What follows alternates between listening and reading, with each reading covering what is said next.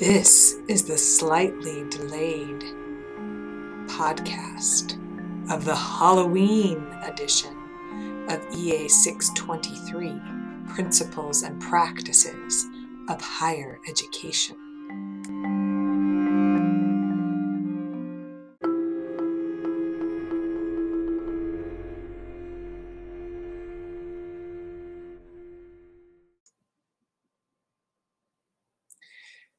Because it was Halloween, we had a shorter class and we devoted the first part of it to our guest speaker, Leanne Stinson, who is a human resources specialist here at Southeast.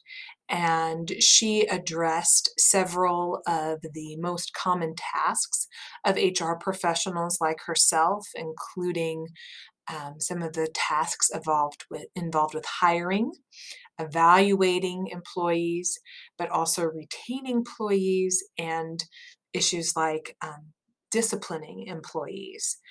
She answered specific questions that you had created, um, talking about um, her job as a higher education professional, but also the role of HR in higher ed, recruiting, interviewing, and hiring, orienting and retaining employees, evaluating employees, and employee complaints. Uh, so we had a, a, nice opportunity to have her sort of bring uh, the chapter on human resources in higher ed to life. Chapter four sort of came to life with Miss Stinson.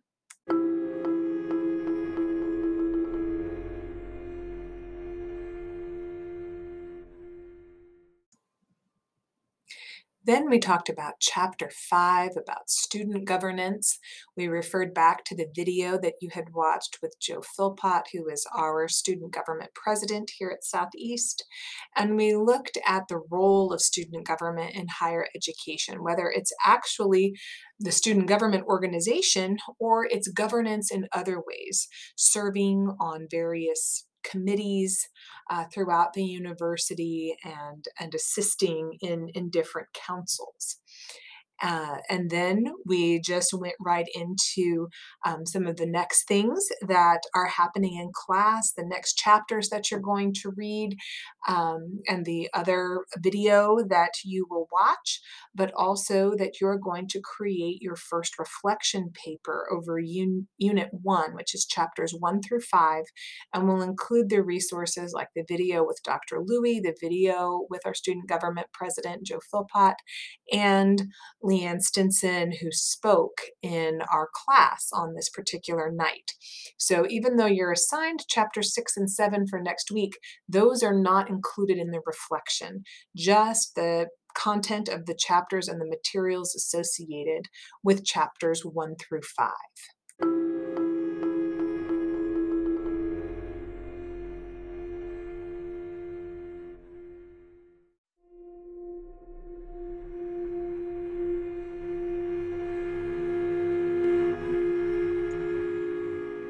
So that's it, a very spooky, short little class. And I look forward to reading your reflections and seeing you all next week.